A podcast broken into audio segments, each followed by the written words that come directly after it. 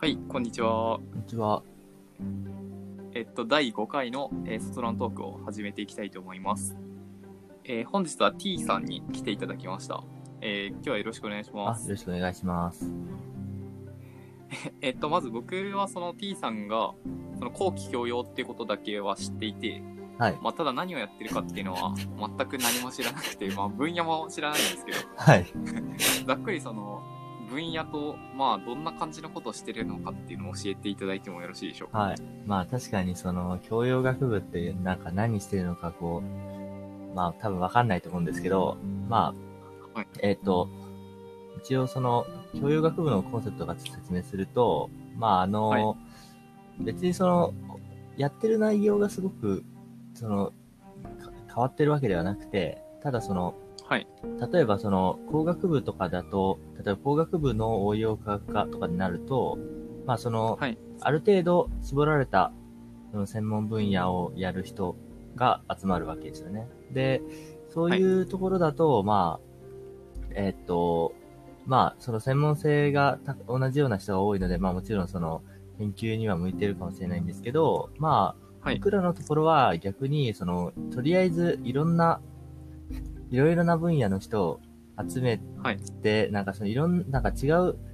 その、なんていうか分野を研究してる人が集まっても面白いんじゃないかっていうような、まあコはいンセプトで集まってるんですね。だからまあその何やってるかわかんないっていうのはまさにその通りで、まあ本当に僕が言ってるところも、まあ、隣の研究室とか全然違うことやってたりするので、まああ全然違うんですすよ。でまあ僕が、僕が入った研究室では、えーっと、はいなんていうかな、あの、主に、えーっと、ぶ物理科学という分野の、えーっと、具体的には、えーっと、金属の、えーっと、クラスター分子って言われる、なんていうんですかね、すごく小さい粒。大体もう、えーっと、もう、ナノ粒子と呼ばれているものよりも一回り小さいぐらいの、すごく小さい粒の表面になんか気体を吸着させて、まあ、その反応を見るみたいなことを、まあ、やってます。はあはあはあ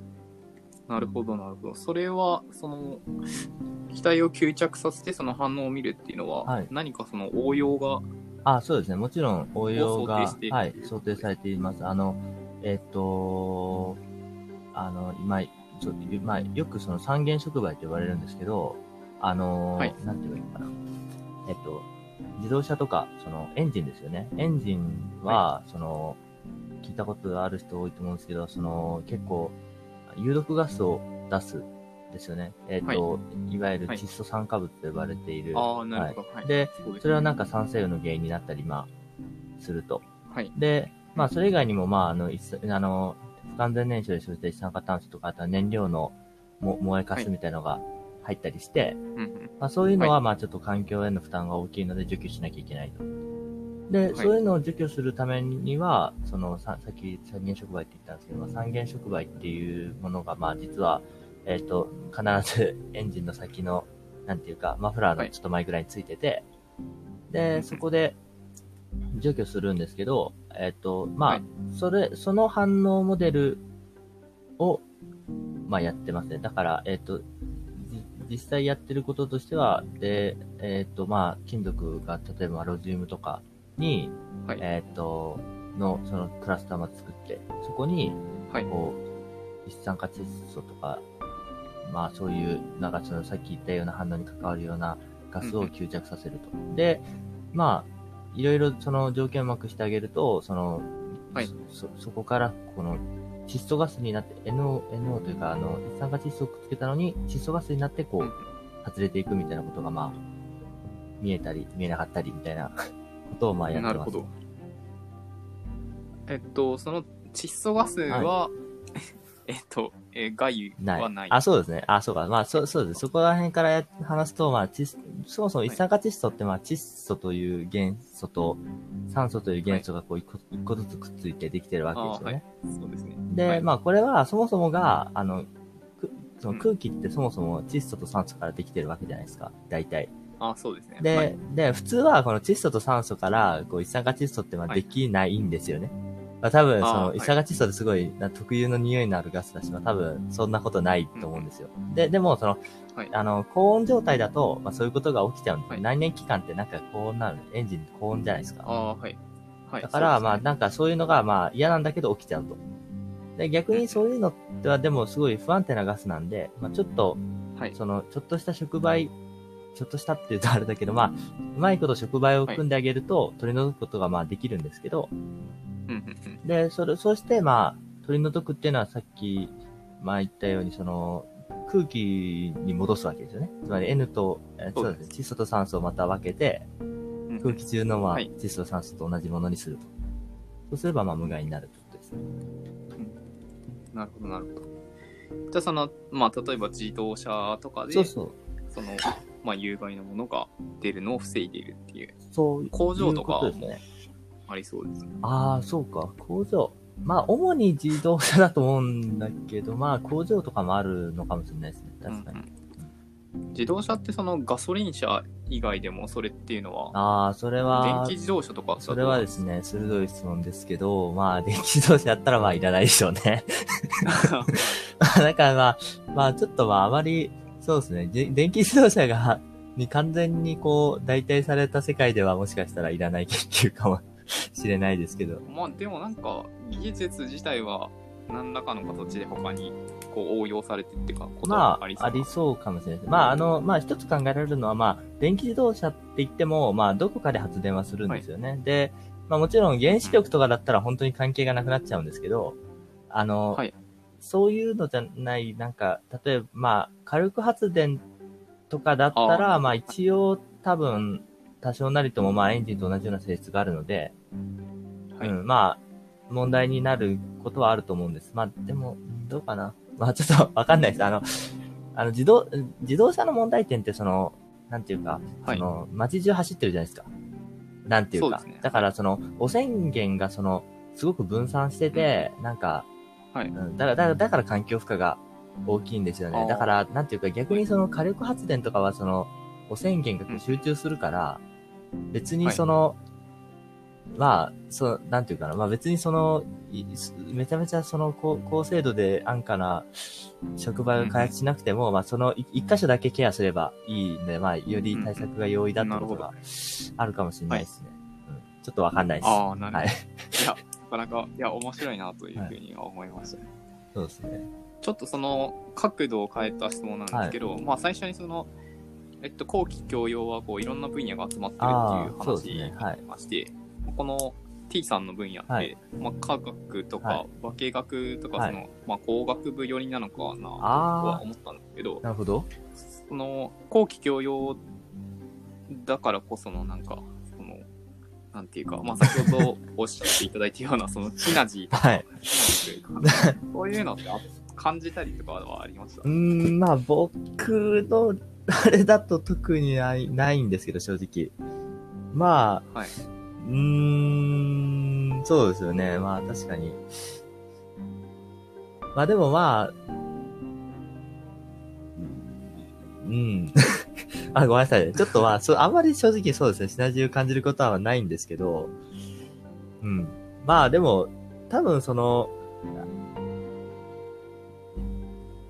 まあ、その直接その、なんか、すごく、その、やうん例えば、その、この部分の問題を他の人が解決してくれるとかだったらすごいハッピーですけどね。まあ、そういうことがまあ、あはい実際なくても、まあなんか違う分野の人の研究とかの発表とか聞く機会が結構あるので、あーそうですまあ、そういうところはい。でまあ、多少なりとも、なんか新たな知見を 得てれば、プラスにはなってんのかなっていう程度ですね、正直。そうですね。まあ、はい。ちなみにその隣の研究室だとどういうことやってたりああ、とかする隣はなんか、えっ、と、なんていうんですかね、きゅなえっ、と、結晶性多孔質っていう、あの、ゼオ、ゼオ、ゼオライトとかってわかりますかね？あの、ゼオライトっていうのわからない。まあそうですね。いや、僕ももちろん知らなかったんですけど、あの、こう表面にすごく小さい穴がいっぱい開いてるような構造？そういう物質って、その表、その穴にこう、いろんな物質をこうトラップすることができるあと。はい。で、さらにその穴の大きさとか性質とか変えると、そのどういう物質をこうくっつけるかとかが、まあ、いろいろ変えることができるから例えばそのはい汚染物質の除去とか、それこそまあ、原発の話の文脈とかでも、その、セセリウムの除去とかでなんか、一時期出てきたような気がするんですけど、そういう、まあ材料の研究とか、まあ、をしてるみたいです。だからまあ全然本当に違う、違う分野なんですよね。うんうん。なるほど、なるほど。はいまあなんかまあ、む無機化学系といえば、まあちょっと多少近いっちゃ近いんですが、まあでもそれ以外にも本当に同じ建物だと、まあ有機の研究してる人もいるし、まあいろいろ、本当にいろいろですね。いや、確かになんか僕とかも、その、自分の専門分野の人しとしはい。か話をしないので、はい。なんかそういう、その他の分野とこう喋ることで結構刺激になったりとか、そういうのもあるのかなっていうふうには、あの、想像するところではあります。まあそうですよね。では、はい。えっと、そもそもその、まあ、物理科学っはい。て最初におっしゃっていただいてたと思うんですけど、この分野を選んだ理由とかっていうのはああったりします？あ。いや、まあ、あんまり、その、もうなんか例えば何かすごい、いいこれをやりたいっていうモチベーションがあったわけじゃないんですけど、あの、はい。一応この学部の授業の中で、その、はい。なんていうかな。あの、えーっと、まあ、うちのだから学部的にその、学部的にというか、その、いろんな分野の人がいるので、まあはい確かにどこの、どの分野を研究するのかっていうのを決めるっていうのは一つその、む、難しいところなわけですね。で、はいあの、そ、それをな、そのなんか、助けるためというか、その、うん。あの、各、なんていうか、あのその、いくつかの専門分野の人と、その、なんか例えば、その、はい。そその、その人のその、専門に近い論文を、まあ、輪読するとか、そういうそのセミナーみたいなのをこう開いてくれるみたいな授業があって、まあ、それでまはあ、たまたま、その、今いる研究室のセミナーを聞いて、まあ、面白そうだなと思ったので、まあっていうなるほど。はい感じです。どの辺が面白そうだったんですか？あー、まあ、まあ僕が思ったのはまあ、えっと、まあその反応が、その、はっきり見えるところがすごい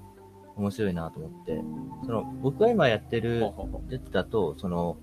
えっと、質量分析機って、質量分析装置っていうので、物質をまあ解析するんですけど、う質量分析装置。で、それは、まあ、あの、もう本当に、その、さっき言ったようなクラスターの粒、一粒一粒の重さをこう、測るんですよね。はい。はい。その重さを測る。測って、それが数値として出てくるまあ、その、ってことですか？まあ、質量スペクトルと呼ばれるんですけど、この重さの物質が、はあの、どのぐらいありましたっていうのが、あの、はい例えば、重さが例えば、えー、30原原子単位の物質があったときに、はいそ、そこに、例えば、まあ、例えば、まあ、ざざ雑ですけど、例えば 100, 100粒みたいなのあったとするじゃないそうすると、そう、100粒分のこう、大きさの強度の、こう、ピークが立つみたいなもので見るんですけど、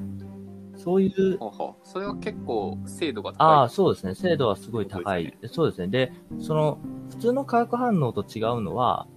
普通の化学反応っていうのはなんかこの、あくまでわ割合で見るんですよね。例えば、まあ大体その濃度の変化で見るので、ああ、はいなるほど。ではい。まあもちろんその物質がもちろんまあ、だいだいこう全体としてこういう反応を示したってことはまあ、その濃度で見てわかるわけだけども、あの、僕らのやつやり方だともう本当にその一粒一粒がどう変化するかみたいなことがわかるので、まあそこはちょっと面白いところかなと思います。確かによりなんか精密にこう見られるっていうのは、まあそうです。そうですなんか結構すごいような感じはしますね。はい。なるほど。なんかこれまでにまあ大体もう聞いてきてしまったような感じがするんですけど、卒業研究でもこの、まあ、同じことをされたっていうことですか、ね、そうですね。あの、僕の場合は、その、まあ、同じ、まあ同じっちゃ同じか。まああの、あの、さっきちらっと出てきた、ロジウムという金属がはい主に使われるんですよ。あの、触媒って、その、ちょっと難しいことがあって、はいその触媒っていうのは、なんその、バランスがすごい、えあの、そもそも触媒っていうのは。その、どういうものかっていう話をすると、触媒って結局、はいその、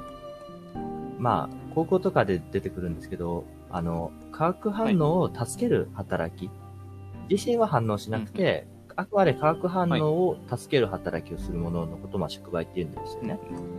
で、はい。その、さっき言ったように、例えば一酸化窒素をこう、くが、その、えっ、と、さっき、あの、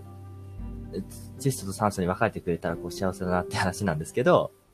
あの、はい。いはい。それ実際じゃあガスのまま起きないの？っていう話をすると、うん。まあ、ほ、ほとんど起きないんですよね。そのような反応は。うんうんはい。そうでそれはな、なんでっていうことを言うと、まあ結局そのガスだと、はいその出会わないんですよね。出会ってくれたら、そういう反応、粒同士がこう、空中でこう、まあ衝突みたいなことが起きてくれると、そういう反応起きるんですけど、まあ、なかなかそういうことが起きないと。だかならそどの触媒っていうのは働きは、その、その表面にこう物質をこうくっつけておいて、で、さらはいにそのくっついた状態でまた別の物質がまたくっつくみたいなことを起こすと、その出会うか、確率みたいなのがすごくまあ上がると。そうするとまあ、あの反応が起きやすいんじゃないのっていうのがまあ、なんとなくのイメージなんですよあ、ね。はい、ありがとうございます。で、まあ、その、で、さっきバランスで同じって言ったのは、そのくっつく力みたいなのがなんとなくあるんですけど、くっつきやすさみたいな。あ、はい。でこれがもはい、う、めちゃめちゃく強いと、あ、まあ、まず弱いとまあくっつかないんで、まあ、論外なんですけど、はいじゃあ強ければいいの、はいっていうと、強すぎると、今度は、はい。その、あの、くっついて、反応した後は離れていってほしいんですけど、この、離れていくっていうことをしなくなっちゃうんですよね。あでそうする、と、はい。あ、まあ、はいそうですね。そうすると、例えばなんか、せっかく反応して窒素と酸素になりましたと。だけど、こいつらがもう、その表面に吸着したままだと、こいつらはなんていうか、うんその吸着する場所をこう、占有して、こう邪魔してしまうみたいな。でそれでこう、どどんどんどんどんなんか、いっぱい、酸素とか窒素とかでいっぱいになっちゃって、全然反応しなくなってしまうみたいな、イメージですけどね。そういうことがまあ起こると。はい。だから、はいその、程よくくっついて、程よく離れるみたいな、ことがなかなか難しいですね、はいそれは。で、で、まあ、ロジウムっていう金属がそれにバランスがすごくいいので、まあ、主に結構使われるんですけど、まあ、あの、はい。ロジウムとまあ、反応性がすごい近い可能性が高い金属ってことで、まあ、イリジウムっていう金属が別にあって、これはあの、はい周期表で言った時にロジウムの下にある金属なんですけど、うん。まあちょっとまはいあその辺、まあ結構、あの、原子表、周期表も下の方なんで、まあ本当に馴染みのない金属なんですが、まあ、あ、これ、ねいや、これ別に本当に理系分野でもほとんど馴染みがない分野だと思いますけど、まあ、その、あ、はい。イリジウムっていう金属で、まあ、その、さっき言ったような、その NO を吸着させたときに、二酸化窒素を吸着させて、なんか、窒素がこう脱水するみたいなことが起きないかな、みたいなのを、まあ、調べたうんのが、まあ僕の研究になります。うんなるほど、なるほど。いや、すごいなんかわかりやすくあの説明していただいてありがとうございます。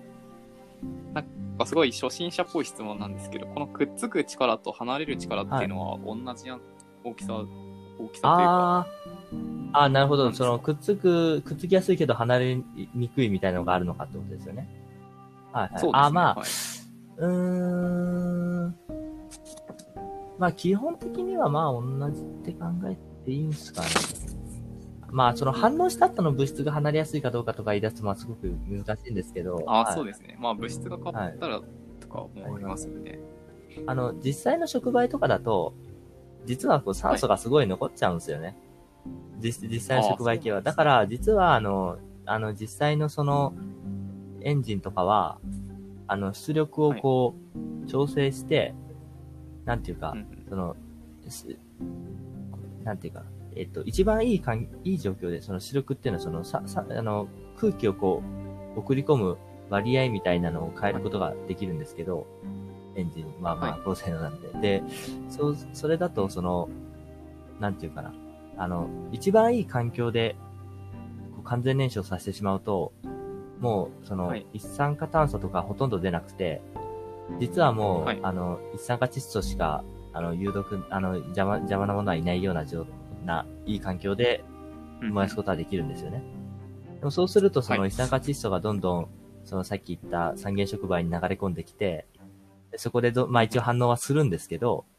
そうするとまあ、はさ酸素、あの反応で生じた酸素が離れずに残っちゃうんですよ。でそうするとこう、どんどはいんさっき言ったように反応性が悪くなっていって、触媒能がどんどん低下していくと。で、はいそれを防ぐために、実は、あの、実際のエンジンとかだと、たまに、その、あえてちょっと不完全燃焼させて、あの、はい一酸化炭素とかをこう、流してあげて、えー一酸化炭素はは、その、まあ、そ表面、食材表面の酸素を奪っていくんで、そういうのでこうバランスを取ってるらしいですね。うん。はい。なるほど。あえて 一酸化炭素を残すみたいな、そうです、そうです。だかからなんか結構その周期的に燃料と、燃料とこの空気の比みたいなのを調整するんですけど、はいそこをなんか、あえてちょっと酸素少なめにしてあげて、不完全燃焼気味にはい。してあげるみたいなね、ことをやってるみたいですね。うんうん。ああ、なるほど。どうなんですかね。その技術がどんどん進歩していったら、なんかそういうことをする必要はなくなっていく。ああ、そうですよね。そういうのをかあする必要がなくなったらすごいいいと思うんですけど、うーん、その、ちょっと一酸化炭素を残すっていうのは、燃費が悪くなっているっていうことまあ、理想的な燃費よりはちょっと悪くなりますね、もちろん。うん。うんだからまあ、本当は、そのしたくないけど、まあ、環境負荷を考慮して、そうですねそ。ういう調整をしなきゃいけないっていう。まあ、確かにどうなんですかね。まあ、確かに、それがしなくていいさ、すごい画期的な触媒なんですけど、そうか。あまあでも、そのまあ、さ酸素を追い出すってでもすごい大変なんですよね。割とでも、はいあ。だから研究ではい見てもさっきその窒素が抜けていくのが見えるって言ったんですけど、この後残った酸素って本当に結構頑丈にくっついてて、なかなか取れないんですよす、実は。はい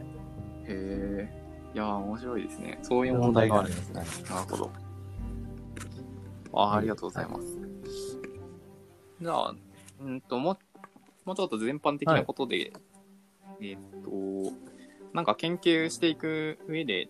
困難とかあ難しかっまあ、たってそれは、はい。あのーそれは、まあ、というかまあ、それはまあ、常にありますよね。それがないなら、誰か先にやってると思うんで。えっと、ああ、そうまあ、です。そうですね。あの、はいイリジウムっていう金属は、その、ロジウムと性質が近いっていうのは、まあ、その、うあの周、周期表とか見れば、まあ、誰しも思いつくことなんですけど、ま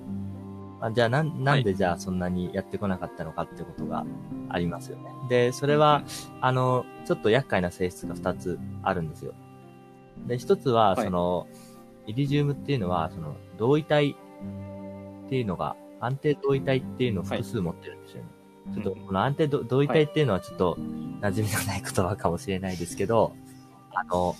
はい。げ原子っていうのは、あの、なんていうのかな。えっ、と、同じ原子でも重さが違うものがあり得るんですよね。うんで、例えば、まあ、酸素とか窒素とかは、まあ、まあ、ほまあ、ほん、実はほんのちょっと違うやつもいるんですけど、まあ、それは置いといて、まあ、大は体い、一つの、その、おも、でがげたた酸素原子の粒っていった場合には同じ重さの一粒になるんですけど、えーで、はい。ロジウムとかも実は、あの、安定同位体は一つしかいなくて、まあ、うん。だから、その、先ほど言ったように、その、質量スペクトルというもので見るときには、こう、重さだったら、こう、一はい本でピンと立ってくれるんですよ。それはすごくいいんですけど、えなるほど。ーまあ、イリジウムはそうではないということはありますね。イリジウムは2本あるんですよね、実はね。はい、で、そうなってくると、その、はいその、ぶ分布になるんですよね。その、い一本ではなくて、ああ、なるほど。はい。で、特にイリジウムが、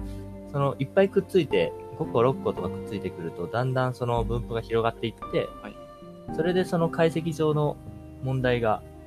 まあ、あるよっていうことが一つですね。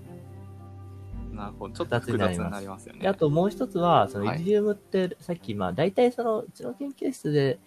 のセッティングって大体ロジウムを見るために、まあ、大体セットされてるんです、ロジウムの研究が多いので。で、ロジウムっていうのはでも原子の重さが、その、103、まあ、単位はその、原原子単位っていう、まあ、あのなんていうの、まあ、アトミックユニットっていうまあ単位なんですけど、その、まあ、大体まあ、はいまあ、ある、ある重さのまあ103倍の重さってことですね。で、はい。その、まあ、重さ。で、それがまあ、例えば、まあ5個とか6個とかくっついたぐらいの大きさのクラスターをよく見るので、まあマスの大きさとしてはまあ大体な、まあ600とか700とか、まあ1000はちょっといかないかなぐらいの大きさを見ることが多いんですけど、えっ、と、はい。今回僕が扱った、その、イリジウムっていうのは、その、そもそも一粒で190、まあ、さっき言ったように191と193があるんですけど、まあ、つまり100、はい。200近い重さがあるんですよね。でこれで、まあ、僕がしかも今回見たかったのは、5個とか、5個、6個、7個ぐらいの、まあ、ロジウムと比較したかったので、それぐらいになってくるので、はいそうするともうんう、1000、1500とかぐらいに、だいたい重さがなると。はい。そうすると、その、うん装置のセッティングとして、その、見る、見る範囲が全然違うので、それでちょっと調整をいろいろ変えなきゃいけない。セッティングをいろいろ変えて、調整、条件調整しなきゃいけないってことがあって、まあそこ、そ、そこがまた、そこはまあ、なんていうか、まあ実験す、実際データ取る上での、えっ、と、問題点というか課題でしたね。なるほど。もうその調節って言っても結構大変な。ああ、そうですね。まあ、こればっかりはちょっと、はい。まあ、実際、やってみないと雰囲気わかんないとは思うんですけど、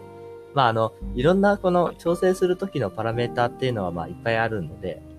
その、はいえっ、と、まあ、あまあまあい、いろん、いろんな、例えばその、ここの部分が見えないってなったときに、単純にじゃあは、い例えば、より重いところが見えるような条件に調整しましょうみたいなことがまっすぐできればいいんですけど、まあ実際にはその、はいい、ろんなところをちょっとずつ変えて、なんかリアクションを見ながらちょっとずつちょっとずつ寄せてって、で、はいそれをまあいろんなパラメータについてちょっとずつやっていってっていうのを繰り返すしかないので、まあ、はい。まあ確かに、まあ雰囲気わかんないかもしれないですけど、結構骨の折れる作業なんですよね。はい。なるほど。はい。なるほど。わかりました。ありがとうございます。はい。といったところで、もうそろそろお時間になってきたんですが、何か言い言い残したこととかって いや特にはないですが、はい。はい。今後もその研究活動みたいなのは続けていくっていう、なんか意思があるっていうふうにそうですね。はい。したんですけど、まじゃあなんかあ、最,、はい。あ、はい。はいそうですよ。はい。最後になんか研究する上で大事なここととっ。てなんだろうみたいな、そあの、ー。もう T さんの分野に限ったことじゃなくて、こうはい全体として、なんか僕もちょっと興味があるのあで聞いてみたいんですーいや、そんなジェネラルな質問だと、わかんないですけど、まあ大事なあ能力ーとか、どうなんですかね。まあ、うーん。まあ結構僕は今回の実験は条件調整が大変でいっぱいやってたので、はい。結構その、はい。なんか、まあその時に思ったことなんですけど、まあこれが新しいかわかんないんですが、なんか結構その、やっぱりその、既存のセッティングと全然違う条件を探すので、どの道。だからなんかあんまり、そのはい元々のその、設定されてるレンジみたいなのにとらわれずに、ガンガうんン、その、パラメーターを大きく動かしていくことが、はい。まあ、大事なのかなと、僕は、僕今回、今回の実験はまあそう感じました。だ、だ、なんていうか、この、このなんか数字は例えば10刻みで動かすぐらいだよね、みたいなはい。ところをなんかまあ例えばはい。100刻みで動かしてみるとかみたいなことをしたときに、まあ意外と、意外とまあそれははそれでうまくいくなみたいなのがあって、まあそういうのがまあちょっとはうまくいったんで、まあ多少いいデータが取れたかなとは思います。ああ、なるほど。はいまあ、でも、あんまりでもそういうことないから、まあ、あまり役に立たないかもしれない。いやー、でもなんか、こう、まあ先行研究とかはもちろん参考にするとしても、こう自分で手を動かして、こう、なんか、広く捉えてやってみるみたいなのがまあ大事まあまあまあ、実験。験なんで、まあ、それはもちろんそうなんですけどね。はい。そうです。はい。はい。ということで、えー、まあ本日は、えー、っと、T さんに来ていただきました。はい、ありがとうございました。ありがとうございました。